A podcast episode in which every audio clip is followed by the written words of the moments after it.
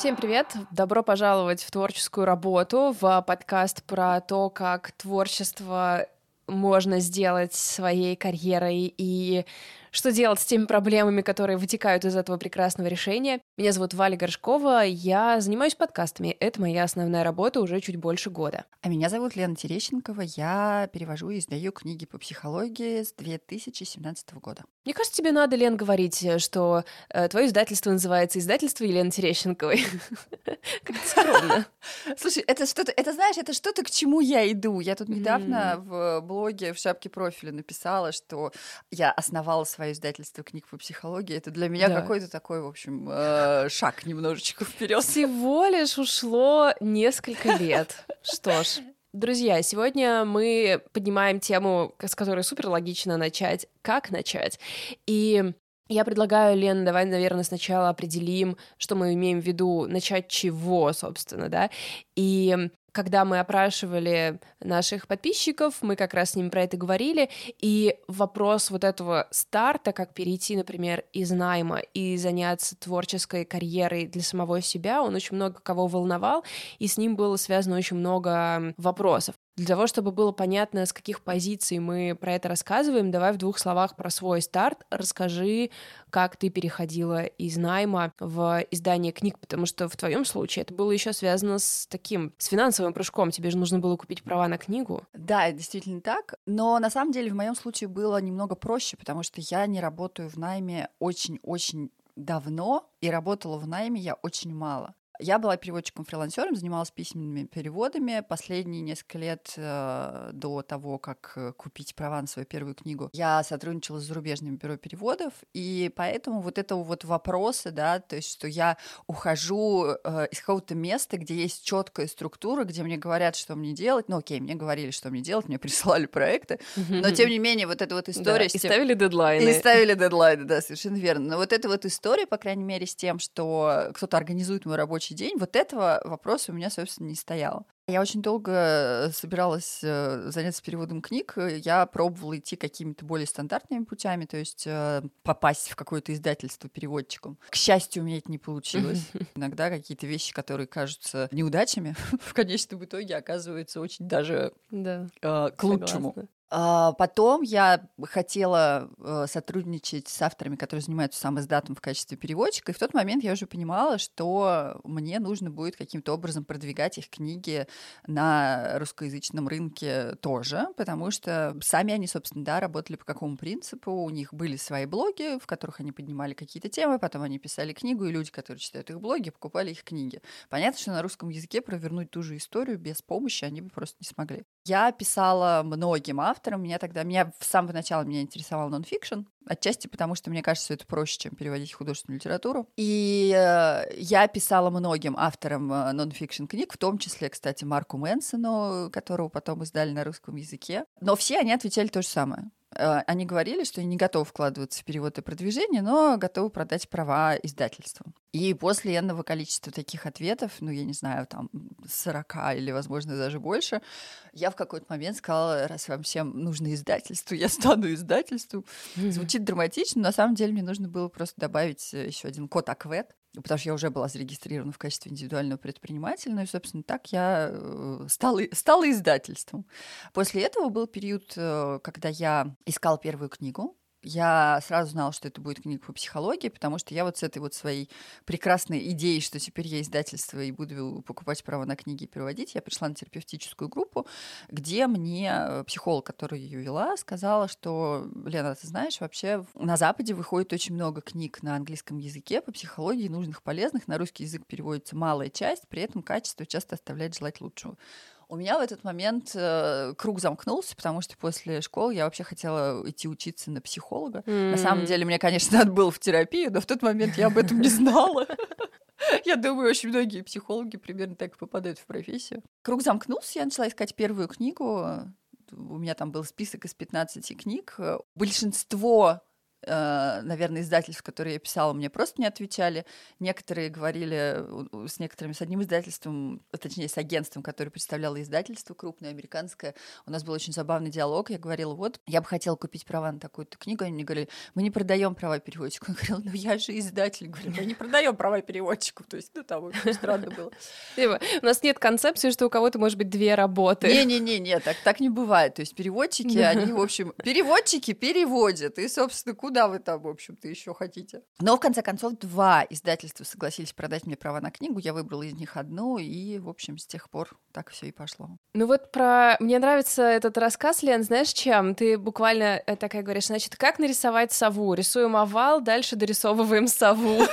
Но дорисовывать сову будем на протяжении выпуска. Да, совершенно верно. Сейчас, сейчас будем говорить про начало.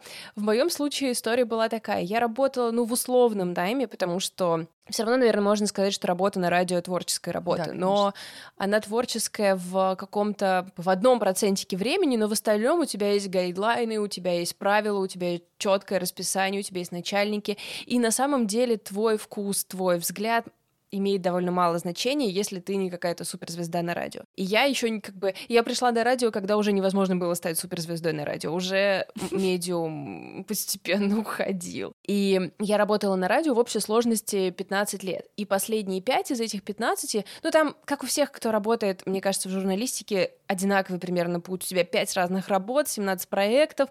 Здесь ты спичрайтер, здесь ты телеведущий, здесь ты радиоведущий, здесь ты пишешь тексты, потому что везде платят очень мало, а кушать очень сильно хочется. И Последние пять лет из этих мы с моей подругой Лидой Кравченко начали делать подкаст про кино и книжки, он называется «Партнерский материал». И это сработало для нас просто ну, типа, я не могу преувеличить масштаб того, что сделал для нас этот подкаст, потому что все стало иначе. Не сразу, но со временем у нас у обеих теперь основная работа — это подкасты, и мы обе ими занимаемся для себя и для других людей. Мы открыли библиотеку. В Нижнем Новгороде есть частная библиотека партнерского материала. Это офлайн место, как, как независимый магазин книжный, только библиотека, где ты покупаешь абонемент, приходишь, берешь книжки, и там книги, которые нам нравятся, выбранные по нашему вкусу. И мы обе ушли со своих работ в итоге и вот занимаемся подкастами. Но тогда, когда мы пять лет назад это начинали, это, естественно, было хобби, и мы просто кайфовали. И это тоже очень важная была штука, потому что она нас очень сильно отвлекала от всего, что было на работе, и мы часто могли друг другу сказать, что ну ладно, на работе может быть что угодно, но зато у нас есть подкаст, где мы можем делать нашу вот творческую реализацию. Но со временем мы поняли, что, ну мы поздно поняли, что можно, чтобы все было вместе, что можно, чтобы подкаст приносил нам доход. И сейчас он действительно приносит нам достаточно приличный доход, Тут есть нюанс, что вот то, что мы зарабатываем на самом партнерском материале, мы практически все отправляем на поддержку библиотеки. Но это как бы наш, э, наш выбор. Факт в том, что деньги там как бы есть, они приходят. Уже неважно, куда мы их распределяем. В общем, у нас это все шло-шло, и Лида мне все время говорила, что тебе нужно подкастами заняться как бы на аутсорсе, делать для кого-то и учить тех, кто хочет делать подкасты, делать подкасты. Ну и я, естественно, все время ей говорила, типа, блин, да кому это надо, никто не знает, как это, типа, все могут сами разобраться. Я очень типа, много, мне кажется, потеряла времени, чтобы этот переход сделать. Но в какой-то момент ко мне, в общем, на работе, в числе вот этих всех проектов безумных, в которых мы варились, и в этом бардаке, обнаружились ребята, которые делали школу онлайн-образования, и они ее делали с нуля, и им нужен был кто-то, на ком можно было бы обкатать э, технологию. Mm. И они такие, какого бы нам взять эксперта? И, по сути, мой начальник назначил меня прийти туда и рассказать там про подкасты. Не могу сказать, что это был на 100% удачный опыт.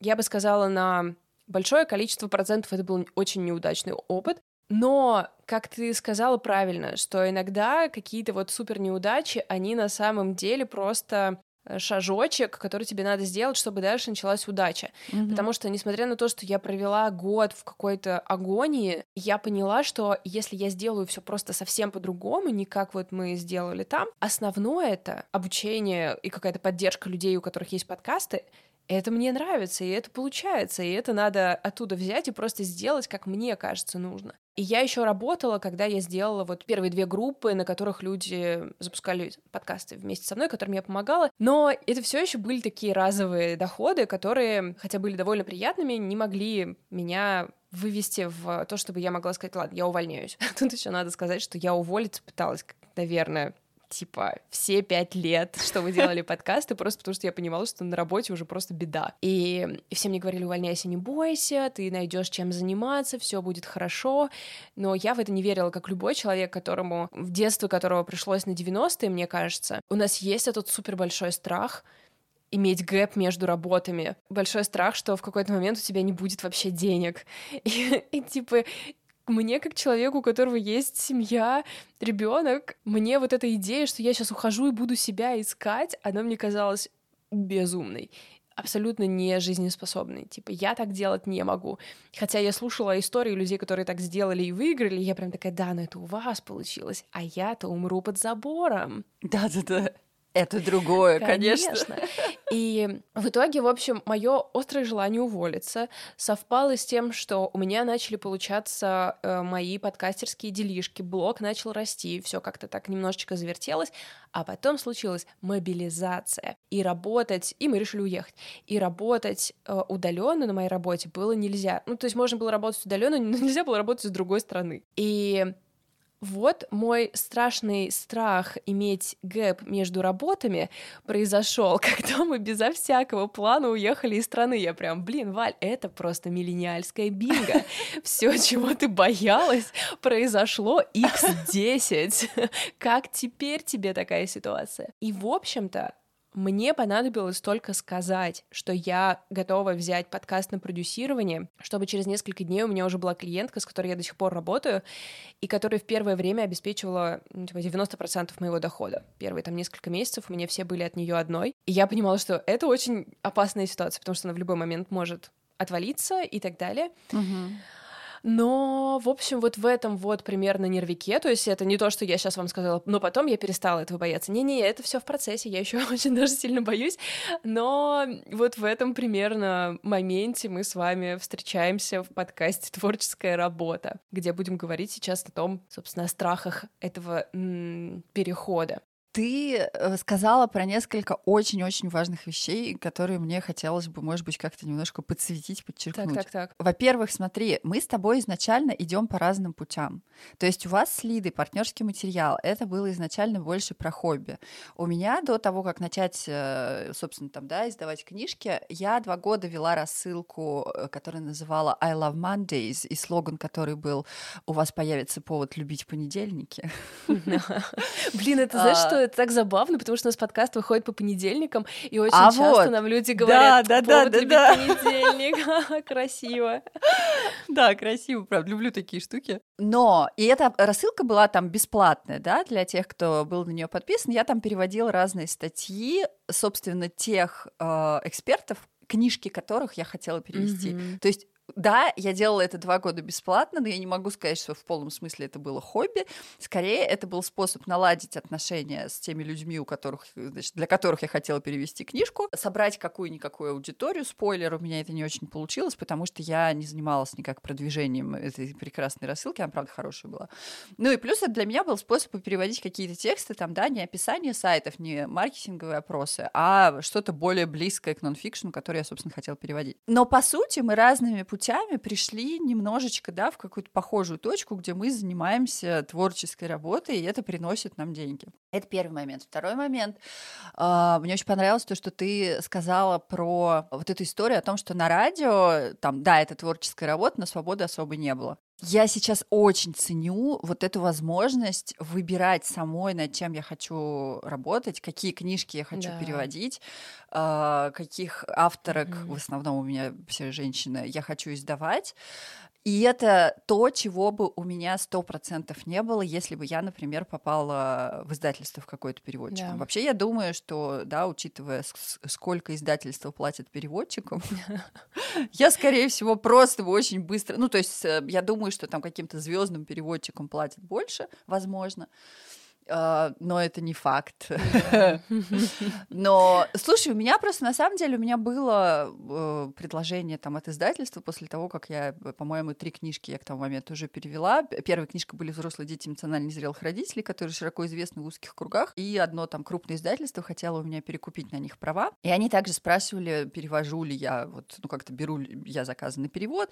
И по крайней мере, я не знаю, согласились бы они на эту ставку или нет, но по крайней мере они у меня спросили мою mm-hmm. ставку. То есть не столько, сколько там, да, вот мы платим столько, хочешь бери, хочешь не бери. По крайней мере, они спросили, значит, за сколько там, да, я готова переводить. Мне просто там в тот момент это было уже неинтересно. Но там, то есть, скорее всего, если бы я работала с издательством, я бы очень быстро выгорела, и на этом бы вся моя история с книжками закончилась. Но даже если нет, у меня бы не было такой свободы именно в том, что я хочу переводить, над чем я хочу работать, как я хочу это делать, какие обложки там условно будут у книг, которые я перевела, как их будут редактировать, и вот это вот все. И это какая-то штука, которую я очень сильно ценю в том, чем я занимаюсь сейчас. Да, добавить к этому хочу, что у этого ценность на самом деле не только вот у возможности выбирать, проекты, над которыми вы будете работать, у этого ценность не только для вас лично.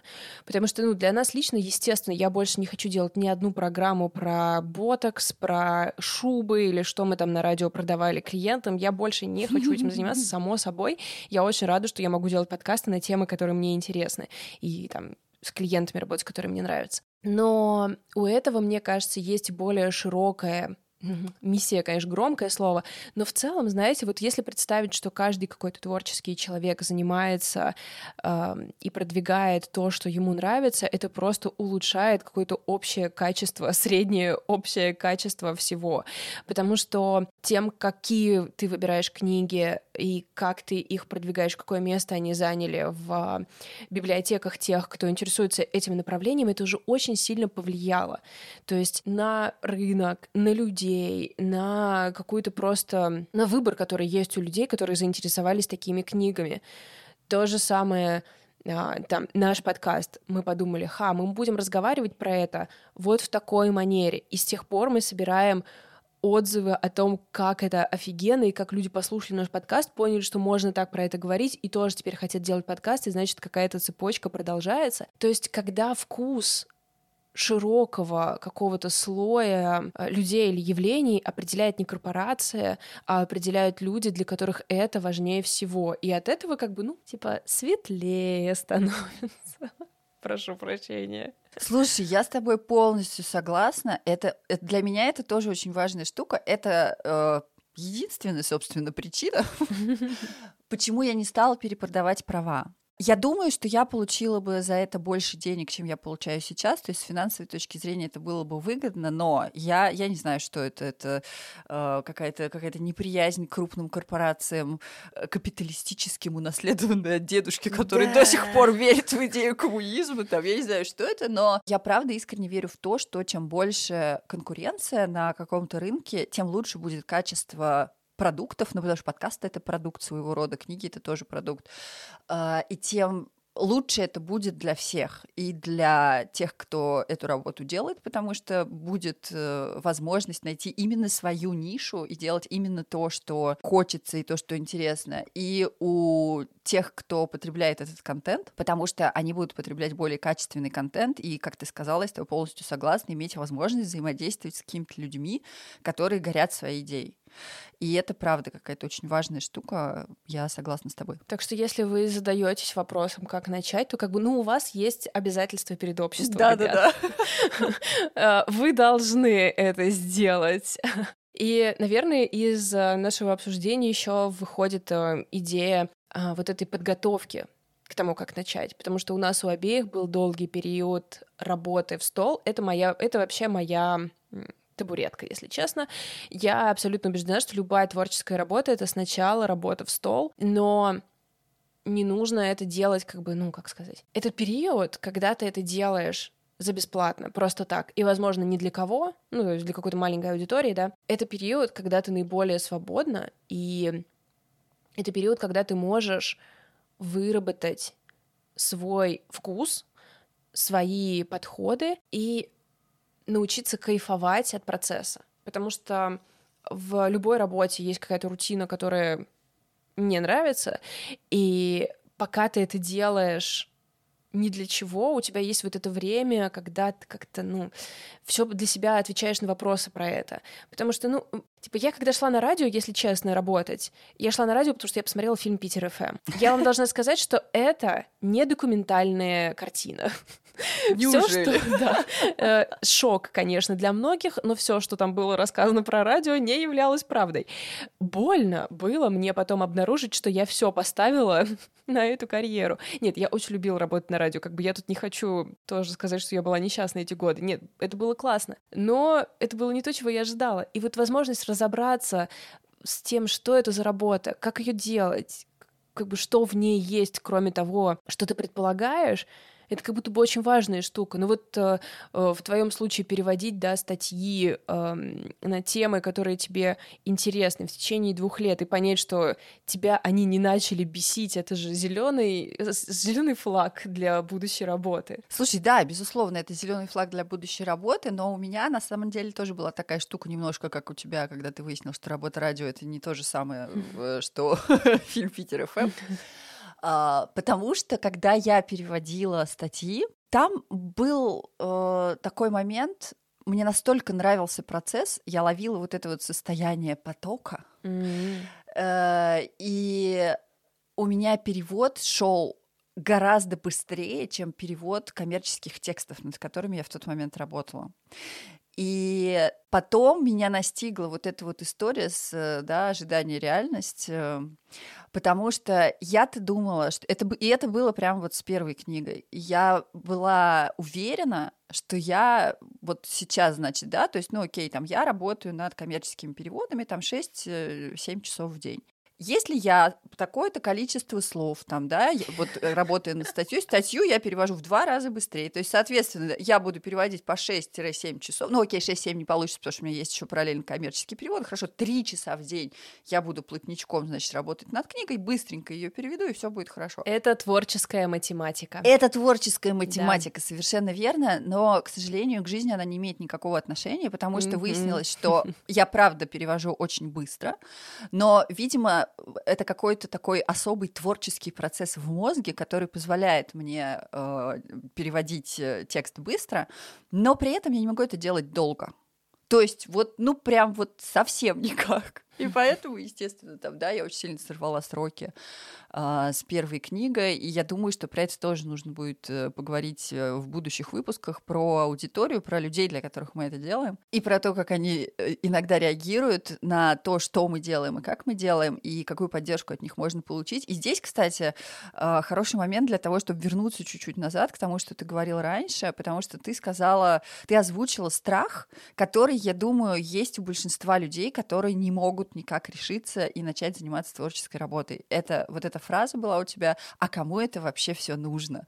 Потому что Потому что я думаю, что это останавливает очень многих. У меня здесь немножко другая история была мне самой очень нужно было переводить книги. То есть, ну, как бы, если человека, если какая человека какая-то идея не отпускает 10 лет, то, видимо, в тот момент, когда он решается этим заняться, на первом месте стоит, э, там, да, в моем случае, на первом месте у себя стояла я, но это там, да, спасибо большое долгим годам терапии до этого. Но я думаю, что это правда останавливает очень многих, и здесь э, я хочу сказать, что, во-первых, важно, что все-таки, да, очень важно, что это нужно вам, мне очень в этом плане нравится совет Лиз Гилберт. Она очень классная книга «Большое волшебство». Если вдруг вы не читали, то почитайте. Я думаю, что она тоже может помочь сделать какой-то первый шаг и начать, собственно, да, заниматься тем, чем вам хочется заниматься, именно в плане какой-то творческой работы. А, она пишет, э, она дает такой совет, то есть если вы хотите, ну, она писательница, поэтому она пишет, собственно, да, про написать книгу. Если вы хотите написать книгу, чтобы, я не знаю, кто-то что-то осознал, изменил, значит, там чья-то жизнь изменилась, вот что-то там, mm-hmm. да, донести какую-то супер важную идею для многих-многих людей, пожалуйста, не делайте этого. Пожалуйста, не пишите эту книгу, потому что, ну, как бы главная мотивация творца в том, чтобы, ну, как-то вот, да, реализовать свой какой-то творческий потенциал и сделать то, что хочется человеку. Ну, я вот тут с тобой поспорю, потому что Но. это важно, правда, и, но это ровно 50% того, о чем ты думаешь, потому что если ты хочешь сделать это своей работой, то тебе реально нужно думать о том, где ты будешь деньги брать. И как бы для этого тебе нужны как бы там клиенты, покупатели, подписчики, у кого что. Я согласна с тобой. Поспорю насчет процента, может быть, не 50 все-таки. Знаешь, смотря как бы какие запросы у тебя лайфстайлские, наверное. Да, возможно, да, возможно, потому что, ну, я, э, не знаю, там, опять же, про себя я понимаю, что мне не нужны яхты, поэтому, возможно, мне легко говорить. Но, тем не менее, я считаю, что вот эта мотивация того, что я делаю сама, что, ну, как бы я делаю то, что хочется мне, потому что не могу этого не делать, она очень важна. Именно в том плане, что отдача бывает же не сразу. Да. То есть тут опять-таки, опять-таки, возможны какие-то варианты. Там, я удачно выбрала первую книгу, и там сразу после первой книги мне стало понятно, что я смогу этим заниматься, и это будет приносить доход. А, но опять же был период э, с момента покупки прав на книгу, это примерно год где-то было, когда я, ну, я покрыла часть э, расходов за два предзаказа. Э, это были, это были только расходы на печать, которые в 2017 году были намного меньше, чем в 2023. Да, но дохода как такового, в общем, да, от книг не было, и у меня не было гарантии, что там остаток тиража, от, осталась большая часть от тиража. Я печатала первый тираж, был 1000 экземпляров, и, наверное, я думаю, что где-то 800 или 750 экземпляров у меня осталось, что они так и не останутся лежать mm-hmm. в квартире моей бабушки. Uh, вот, никаких гарантий не было. И в этот момент как раз вот эта история с тем, что я делаю то, что я не могу не делать, а, она очень сильно поддерживает. Я думаю, что знаешь, как работает? В какой-то момент, ну, возможно, как для меня сработало, а, в какой-то момент ты начинаешь думать, окей, я хочу делать только это. Я не буду узнавать, сколько там за это платят, или э, я не буду узнавать, какой на это есть спрос. Я буду это делать и делать все для того, чтобы зарабатывать этим. То есть в моем, например, случае, э, возможно, действительно не было большого запроса на то, чтобы делать подкасты, чтобы я запускала там группу про подкасты. Я подумала, окей, но я вам буду рассказывать про то, что это вообще-то классно. И, может быть, я поселю в вас идею того, что вы можете очень многое получить от подкаста. Запустите вы его со мной или не со мной, это уже как будто бы вторая ступенька э, этой работы. И до сих пор я думаю иногда там о том, что, может быть, мне для безопасности просто стоит куда-то устроиться. Но потом думаю, возвращаюсь к тому, что я хочу заниматься только этим, угу. но, значит, я должна как бы создавать какие-то возможности, чтобы этим зарабатывать.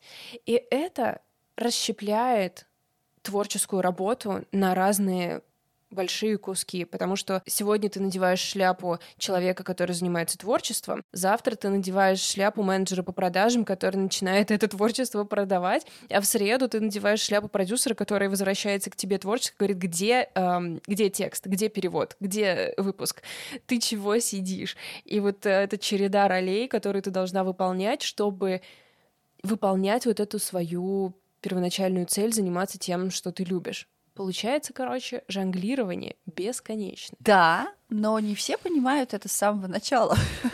Потому что... Я, и я боюсь, пожалуйста, ребят, вот вы нас сейчас слушаете, забудьте, что я сейчас сказала Вале, если вам что-то очень хочется начать делать. А, может сработать вполне подход, когда вы, правда, просто начинаете это делать, а со всем остальным вы разбираетесь по ходу э, пьесы. Я опять а же это вижу... единственное, как и будет, мне кажется. Я да. понимаю, я просто сейчас думаю о тех, кто нас сейчас услышит и подумает, так, окей, мне сначала а, нужно подумать, да. как я буду делать да. все вот это. Э, прокрастинация — это тема, которая упоминалась чаще всего э, в списке тем, которые интересны нашим слушателям. И вот э, думать о том, как я буду делать все-все-все вот это, это как раз э, то, что очень хорошо ее подпитывает. Да, вообще моя остановочка. Я могу целыми днями ну, просто да. планировать. Но на, но на самом деле иногда принцип слабоумия и отвага работает очень хорошо. Я, то есть изначально там, да, я только в этом году поняла, что у меня есть тоже такой принцип э, про безумные идеи. То есть если мне какая-то идея кажется безумной, скорее всего, это классная идея. Mm-hmm. Так было, так было с книжкой. Я просто отлистала там, да, свои посты, э, которые я писала про взрослых детей эмоционально незрелых родителей во время предзаказа. И первый пост начинался как раз вот, знаете, мне тут пришла одна безумная идея. У меня в этом году, у меня в этом году даже торт был на день рождения с надписью «Больше безумных идей». Я, считаю, что это уже пора, пора, в общем, немножечко это как э, бренд э, регистрировать. Да. Вот. нет, я согласна с тобой, что вот этот, ну ты не, ну как бы ты не, мы не можем прийти, знаешь, в итоге к такому, типа у вас должно быть столько процентов такого, столько процентов такого, столько процентов такого, и, наверное, есть такой еще момент, знаешь, я все время вот, когда у меня ученики приходят запускать со мной подкасты, они мне спрашивают, Валь, классная идея, залетит, и я больше всего на свете боюсь сказать, типа, нет, эта идея, ну, типа, так не делают, так часто бывает. Мне часто приходят и приносят что-то и говорят, хочу вот так сделать. И мне первая мысль, я хочу сказать, так не делают. Это так не принято. Это я вообще в это, если говоря, выглядит, как будто бы это невозможно сделать успешным. Но я в жизни не скажу этих слов, потому что новый какой-то тренд, новое какое-то вау не появится из какой-то супер безопасной идеи, все вот так делают, и я тоже так сделал, и заработал больше, чем все остальные, или прославился больше, чем все остальные, или счастлив больше, чем все остальные. Что вот это вот непохожее или рискованное или необычное, э, именно оно может выстрелить. Ну, как бы не обязательно, что это произойдет, но у этого как бы шансы больше идея основать собственное издательство и переводить свои собственные книжки. Если бы ты пришла к какому-нибудь бизнес-консультанту и сказала, какая такая идея. Слушай, я думаю, что если бы я, я думаю, что если бы я сейчас пришла к какому-нибудь бизнес-консультанту, там бы нашлось столько всяких э, в моем работающем как часы издательстве нашлось бы очень-очень много э, того, что можно было бы поправить. Ты сказала очень интересную вещь про то, что э, там нет никаких гарантий, что залетит. И очень важно понимать, что в творческой работе, с одной стороны, нет вообще никаких гарантий ни в чем. С другой стороны, и мы уже говорили сегодня про это, э, очень часто то, что кажется какой-то ошибкой или неудачей или еще чем-то, в конечном итоге превращается во что-то очень-очень классное и что-то, что гораздо лучше, чем э, мы вообще как-то планировали. Потому что у меня изначально и, возможно, здесь, кстати, неплохо бы ставить себе какие-то да, наверное, даже заниженные цели, mm-hmm. потому что у меня цель была, сначала у меня была цель купить права на книжку. Нет, сначала у меня была цель найти книжку, которую мне будет интересно переводить. Потом у меня была цель, э, значит, у меня там список из 15 книжек, договориться с кем-то из 15 издательств, хотя бы с одним, чтобы мне продали права на книжку. Потом у меня была цель начать переводить эту книжку, Потом у меня была цель, которая не оправдалась, собрать денег на то, чтобы купить права на нее. Я хотела просто, да, как-то снизить свои финансовые, да. финансовые риски в этом вопросе, свести их к нулю а, и собрать денег на покупку прав. Но это у меня не получилось. Тогда я поняла, что рисковать все-таки придется. Купила права а, для того, чтобы выложить отрывок ознакомительной книжки, потому что сюрприз, люди не хотели покупать кота в мешке. Ну, какая-то часть людей готова была купить кота в мешке, на самом деле, но большинство все-таки не хотели. Э, поэтому для того, чтобы выложить от, отрывок, э, мне нужно было купить права, потому что мне не очень хотелось э, как-то, да, да пира- пиратить свою собственную книжку, да, как-то это странно. И вот такими какими-то маленькими шагами собственно, да, я и продвигалась. Я еще хочу сказать тоже одну штуку для тех, кто боится начинать. Начать — это самое сложное ну, в моем случае, по крайней мере, вот по моему опыту, именно вот этот какой-то первый шаг, первый проект, возможно, найти там первого клиента. Это, это гораздо сложнее, чем то, что будет потом. То есть это какой-то этап, который просто нужно преодолеть.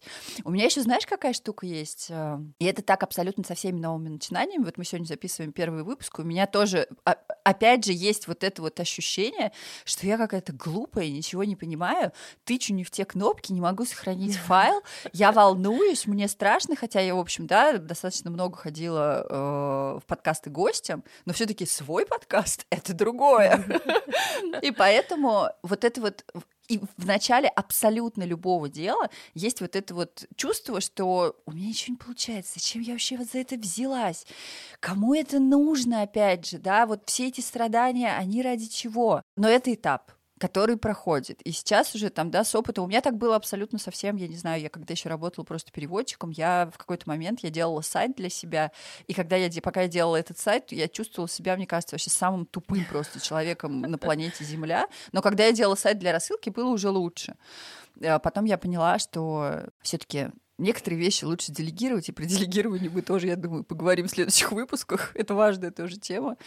А, бывает ли такое у тебя? То есть вот, вот эта история, что вначале кажется, что ничего не получается, и вообще зачем я за это взялась? Конечно, но еще я поняла, что я себя все время чем подбадриваю, что вот когда мы боимся начать, у нас страх очень абстрактный. Нам типа страшно все. Когда мы начнем, а, все эти страхи превратятся в очень конкретные либо задачи, либо проблемы, которые нужно решить, либо э, обретут какую-то более конкретную форму. Возьмем, например, вот наш подкаст. Может, может бояться, мы можем бояться, что мы прозвучим глупо, мы можем бояться, что нас никто не послушает, мы можем бояться, что мы потратили свое время и так далее. Вот что-то такое, да? Но когда мы его запустили, и когда мы его выложили, и когда его люди послушали, Часть этих страхов отпала сама собой. Кто-нибудь написал, вы вообще звучали как две самые умные женщины на Земле. И мы такие, well, этот э, страх мы вычеркиваем. Мы увидели, что какие-то циферки накрутились, кто-то послушал, хорошо, кому-то это действительно нужно. И эти страхи из абстрактных превратятся во что-то другое. Например, эти цифры будут ниже, чем мы ожидаем. И мы подумаем, окей, что мы тогда можем сделать, чтобы они стали повыше? Как еще мы можем рассказать? То есть это уже превратится в задачу, а не в парализующий страх того, что это никому не нужно потому что уже появятся очень конкретные зацепки. И вот в подкастах, мне кажется, мои ученики просто все время этого они все время очень испуганы в самом начале, а мне им хочется сказать, вам станет настолько легче после того, как вы опубликуете эпизод, вас настолько отпустят все вот эти абстрактные страхи, потому что мы можем катастрофизировать любую фантазию и превратить это просто в конец света, не так это будет. Ну, а то, что мастерство какое-то, да, нарабатывается, ну, так вы это сами прекрасно знаете. Если у вас есть какая-то творческая штука, которой вы интересуетесь, вы рисуете, или вы пишете, или вы пишете музыку, или вы учитесь петь, вы же знаете прекрасно, что это процесс где вы улучшаетесь, и все становится лучше, и вы становитесь лучше, и вы становитесь увереннее. Так что я с тобой согласна, начало самое сложное именно в эмоциональном плане. В плане задач у меня, кстати, есть э, ощущение, что потом появляются всякие сложные задачи, но они появляются из-за того, что ты уже матереешь, такой возьму на себя побольше, попробую сделать э, вот это, попробую расширить команду, попробую там более сложный проект, а, амбициозный. Типа могут быть задачи сложнее, чем записать первый эпизод, но эмоционально я не уверена, что есть что-то страшнее. Да, я согласна с тобой полностью по поводу задач и проблем, которые приходится решать. Очень классно пишет Линдси Гибсон в книге «Выбираю себя». У нее или «Выбираю себя», или «Береги себя». В общем, в одной из этих книг в описании эпизода напишем точнее, какая именно эта книга была когда мы отказываемся, да, то есть мы, дум, мы надеемся, что мы, если мы ничего такого особенного делать не будем, будем сидеть тихо, проблем у нас не будет. Они будут, но только они будут сваливаться на нас, э, приходить откуда-то, сваливаться на нас неожиданно, и вот это вот все. Когда мы выбираем делать что-то, что мы хотим делать, проблемы, естественно, будут, но мы как будто бы сами их выбираем, мы сами выбираем, что мы хотим, с чем мы хотим сталкиваться, то есть, ну, условно, там, да, нам не, я не знаю, там, не клиент э, мне, значит, э, присылает на перевод э, какой-нибудь э, каталог и одежды итальянского бренда или что-то такое, не то, чтобы было что-то плохое в каталогах одежды итальянского бренда, но это, в общем, не текст мечты для меня, да, а я сама выбираю, какую книгу я буду переводить, или, опять же, не тебе на радио говорят, как, что и про что ты должна говорить, а ты сама выбираешь, о чем тебе говорить, с какими людьми работать на каком-то этапе. Наверное, есть какой-то этап, да, когда кто пришел на продюсирование, того и продюсируем. Но, опять же, я думаю, что при том подходе, о котором ты сказала, когда ты просто людям рассказываешь рассказываешь, что подкасты это классно, собираются какие-то все-таки люди, которые разделяют, да, твой взгляд, твои ценности. Ну, у меня, по крайней мере, так. Слушай, это очень важная штука. Я, кстати, вспомнила, что я очень хотела про нее поговорить в первом же эпизоде что я вот упоминала раньше про свой супер страх а, остаться без денег. Это, я знаете, что это не к тому, что я зарабатываю 15 миллионов, и я боюсь, что я начну зарабатывать один. Нет, я типа боюсь, что будет что есть.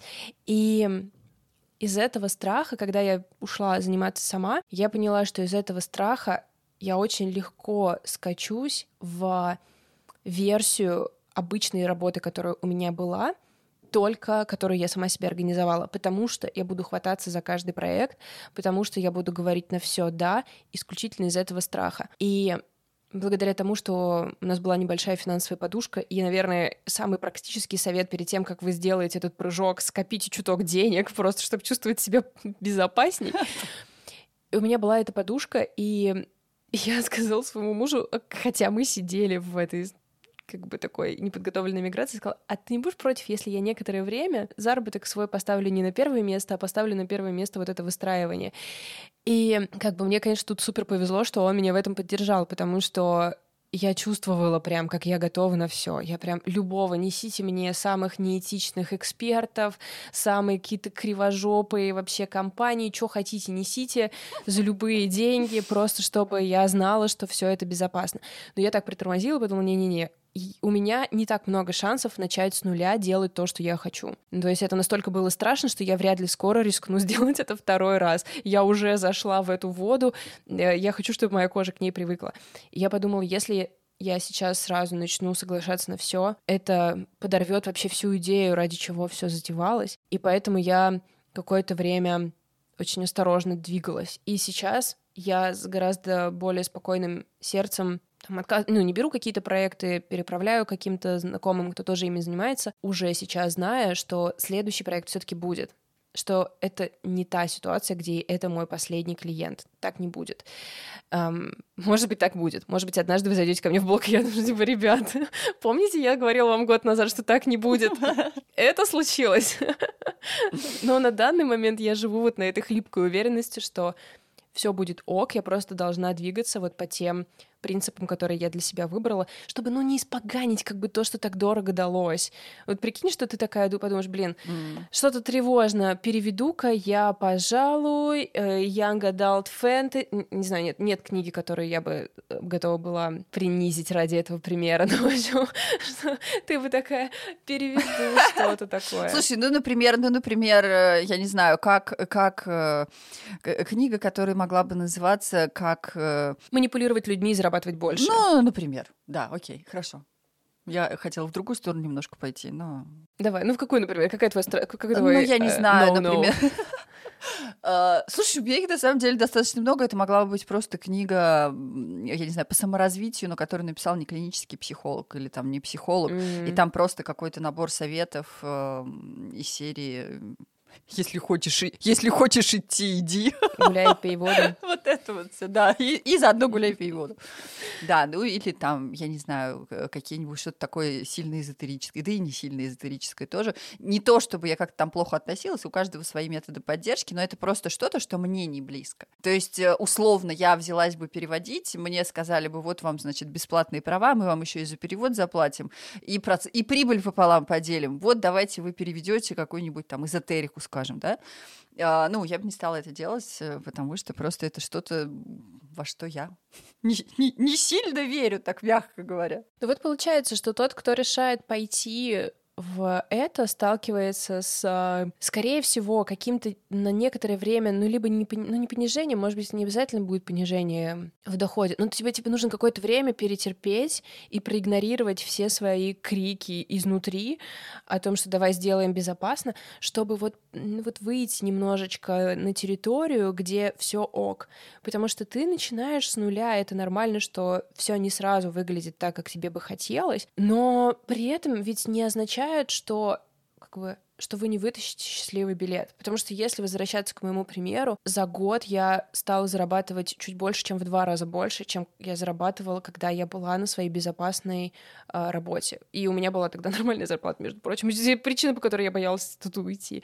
То есть оказалось, что мне нужно было, собственно, вот это вот перетерпеть месяца три, наверное, после которых все стало ок, и все стало развиваться, и я начала чуть больше ориентироваться. Но это были страшные месяцы. Я как бы не буду тут преувеличивать. Мне было очень страшно, что я получаю меньше, что я не знаю, как я буду как, бы, как будет выглядеть мой доход, из каких он будет источников, как мне это все лучше выстроить. Страшные были месяцы. Но как бы я очень рада, что я не вписалась за время этих месяцев во что-то, с чем мне бы сейчас приходилось и либо репутационно, либо, ну, типа, просто разбираться. Слушай, я вот знаешь, о чем сейчас подумала? На самом деле всегда же есть э, возможность вернуться. Ну да. Ну, условно, Кстати, найти да. работу пускай не вернуться на ту работу, с которой ты ушел, возможно, хлопнув дверью и сказав, я, я больше не хочу заниматься такой фигней. Но, в принципе, я прекрасно понимаю, да, что я могла бы, то есть, если бы это не... Ну, у меня немножко другая ситуация, потому что... И это тоже вариант. Не бросать свою работу, пока идут вот эти вот там, да, несколько месяцев. Да. То конечно. есть, ну, в общем, это, если такой неорганизованный человек, как я, смог это совмещать, у вас тоже получится. Да, кстати, ты вообще так права, этот план Б, он очень согревает, особенно когда ты понимаешь, что а, если вдруг не получилось, и ты будешь возвращаться, твое резюме обогащается большим количеством навыков, которых там не было, потому что ты много делал вещей, которых ты никогда не делал, и многие из этих вещей тупо организационные. То есть, если ты всегда ну, хотела да. быть там, иллюстратором или продюсером, э, например, хотела ты быть продюсером подкастов, но оказалось, что продюсирование подкастов это типа продюсирование подкастов занимает 20%, 80% это какие-то финансовые вопросы, сметы, договоренности, переговоры, организация процесса, э, держать всех в дедлайне, какой-нибудь project management, и такая, а, теперь я могу написать, что я умею ну, как бы, а что, тоже вообще-то бонус. Да, безусловно. Бонус. Я сейчас вспомнила историю моей редакторки Лены Трусковой, которая, собственно, ну, окей, э, мы с ней работали там, да, сотрудничали, то есть она мне помогала как раз со всеми этими организационными штуками. То есть сначала она редактировала мои книжки, а потом она еще и помогала мне со всякими организационными штуками. И потом, благодаря тем навыкам, которые она получила в процессе вот этого, она там нашла работу в другой стране, и это ей, в общем, помогло. Но эти же навыки есть и у меня меня, потому что, ну, окей, возможно, сейчас они немножечко уже поистрепались, потому что я на каком-то этапе, когда я поняла, что это было тоже, да, из серии, а что так можно было, то есть можно то, что мне не нравится, делегировать, серьезно, и я просто, да, хочу И как сказать... давай делегировать. Да, и как давай делегировать. Сказать просто, да, всем, кто в начале пути, что если есть какие-то вещи, которые вам делать не нравятся, если достаточно долго идти по этому пути, скорее всего, наступит момент, когда вы сможете их делегировать. И это просто это одна из лучших вещей, да, которая со мной случилась. То есть все эти навыки появились у меня тоже в процессе работы, поэтому, да, я с тобой здесь согласна. И э, ты сказал про еще одну важную вещь, вот этот вот момент, да, про то, что вы, значит, сели с мужем, э, ты спросила у него, э, там, не против ли он, если ты три месяца сосредоточишься на каком-то поиске себя, условно. И как, как важно было, да, что вот он тебя в этом поддержал, просто поддержка — это очень важно, особенно когда вы начинаете. Э, не всегда удается получить ее от близких. Я помню, что в самом начале мама меня поддерживала практически. Ну, то есть я вычитывала ей перевод первой книги, несмотря на то, что она называла «Взрослые дети эмоционально незрелых родителей». Мам, зацени героически. Да, да, да. А, плюс э, она до сих пор, у нее, значит, есть э, э, такая традиция поддерживать мои предзаказы финансово. Mm-hmm. То есть я говорю, ну, я говорю, вот я, значит, я говорю, ты как хочешь. Она, нет, нет, нет, надо, надо. То есть, ну, в общем, мам, если ты это слушаешь, а ты, скорее всего, слушаешь, спасибо. А, но именно в плане какой-то такой поддержки, не знаю, там, вербальной, в том плане, что «Егей, ты молодец!» То есть э, этого было чуть меньше, ну, просто там, да, в силу характера, темперамента.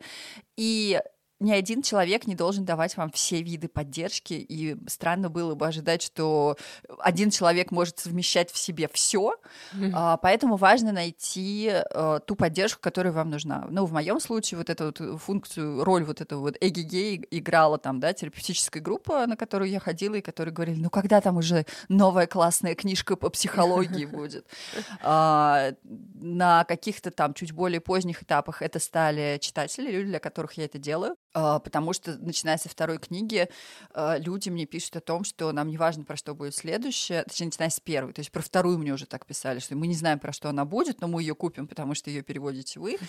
А, и это дает, я не знаю, там отзывы на то, что вы делаете, но это какой-то более поздний этап, а вот в начале этого как раз может не хватать. И здесь, в общем, да, два пути, либо что-то поискать, я не знаю, и на самом деле, Валь, я думаю, что твои группы по запуску подкастов это как раз в том числе, это не только про информацию, но еще и про вот эту среду, где люди делают там что-то в общем, да, схожее, и это очень важная какая-то история. Либо еще один способ — это сразу начать рассказывать о том, что вы делаете.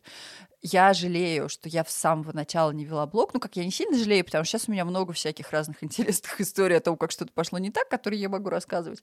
Но людям интересно наблюдать за тем, что вы делаете с самого начала. То есть как вы вообще пришли к этой идее, как вы на нее решились, что у вас получается. Еще интереснее, что у вас не получается. И оттуда тоже можно получать поддержку. Плюс сразу хотя бы частично решается вопрос, для кого вы это делаете, кто это будет э, покупать, кому это интересно. Вот, так что это тоже такой классный лайфхак. Да, ты очень права, что про поддержку даже на самом деле я знаю, что вес поддержки очень разный. А, вот ты собираешься что-то запустить, и никто не понимает, что это такое. Вот как в первый как бы, раз, когда я запускала а, группу по подкастам, вот с ребятами, которым меня назначили, там получалось так, что не то, чтобы они знали, что подкасты такое. И, ну, в деталях. И я все время, и когда они говорили мне, там, поддерживали меня или говорили что-то про, там, что все хорошо получается, я думала, да, но вы ведь не... То есть эта поддержка не информированная, знаешь, да, как это информированное да, да, согласие у врача. То есть если кто-то знает, насколько сложную штуку вы собираетесь продвинуть и знает в деталях сложность профессии, которую вы выбрали, эта поддержка весит типа в 50 раз больше, чем поддержка бабули, которая просто «Да, давай, внучок, что там у вас, ваш интернет?» Как бы это тоже приятно, но это совсем на другом уровне. И вот сейчас у меня следующий как бы этап, и я делаю клуб тех, у кого подкасты уже есть. Он рождается исключительно из моего внутреннего желания с кем-то обсуждать особенности, когда ты сам ведешь подкаст, когда ты сама авторка подкаста, Э, и делаешь его сама для себя, обсуждать это с кем-то, кто понимает, потому что как бы я могу поговорить об этом с кем... Ну, мне повезло, конечно, что моя лучшая подружка делает со мной подкаст, так что мы с ней можем это обсудить. Но рандомно, когда ты сидишь в кругу друзей, и все жалуются на свою работу, например, или просто обсуждают свою работу, и ты понимаешь, что тебе нужно сделать большое сначала объяснение, что ты делаешь, а потом уже перейти к сути, и ты прям где бы, с кем бы мне это оббить. В общем, вот искать какие-то сообщества по интересам, их сейчас как будто бы ты можешь найти ну, любой вкус. Мы в такую славную эру, мы как будто вернулись в эпоху ЖЖ, только в другой форме, где ты можешь найти своих людей, которые занимаются примерно тем же самым, где будут, где вот эта доброжелательность и принятие возведены в обязательное условие, и вот там эту поддержку получить. В общем, да, если обстоятельства так сложились, что по умолчанию у вас этого нет, это можно найти, и это окей, что вам это нужно, как бы не нужно же этого стесняться, что тебе нужно, чтобы тебя кто-то приободрил. Ну, я надеюсь, что э, сейчас это все-таки становится уже таким, знаешь, мейнстримом про то, что не нужно, не, не нужно mm. стесняться того, что ты человек. Мы все-таки, да, люди, мы социальные. Социальные животные, и нам, правда, нужны другие люди. А, я очень хорошо это понимаю, потому что, ну, это приятно, когда пишут, я не знаю, в том же самом блоге, когда пишут, что что-то, о чем я рассказываю, помогает. И на самом деле я думаю, что э, вот эта наша с тобой история сейчас с подкастом, это тоже немножко про это, про то, чтобы рассказать о чем-то, что помогает, э, помогло и помогает нам, поделиться чем-то, но в ответ, в общем, тоже получить э, какое-то признание того, что то, что мы делаем, нужно другим людям. Это, правда, важная штука. Я думаю, что это важно на любом этапе. Да, но мне кажется, на самом деле странно, что мы про это только сейчас решили по- понять и сказать, что вообще-то мы как раз и подкаст придумали из-за этого что, что мы обсуждали это, и в итоге он появился. В общем, мы сделали полный ну, круг. Да. Спасибо вам большое, ребята. Вы знаете, что... Так, если вы не знаете, что делать, э, в, на подкаст-платформах, где вы нас слушаете, часто можно оставить отзыв или оценку. Сделайте это, пожалуйста, если это вам ок. Естественно, вы можете поделиться со своей аудиторией тем, что вы нас послушали, что вам это понравилось, или какие-то дать свои соображения, продолжить эту дискуссию. Если вы нас тегните, мы придем, мы придем и что-то ответим. Вы можете, да, поделиться, либо просто сказать, что подкаст называется «Творческая работа», можете поделиться нашей обложкой, или пойти дальше и взять в описании эпизода специальную ссылку, которой можно делиться, разместить ее, предложить подписаться, и с нам, к нам с Леной можете просто прийти и в глаза, пикселями в глаза, сказать, что вы думаете, это тоже принимается. Спасибо большое, что были с нами. Пока. Пока.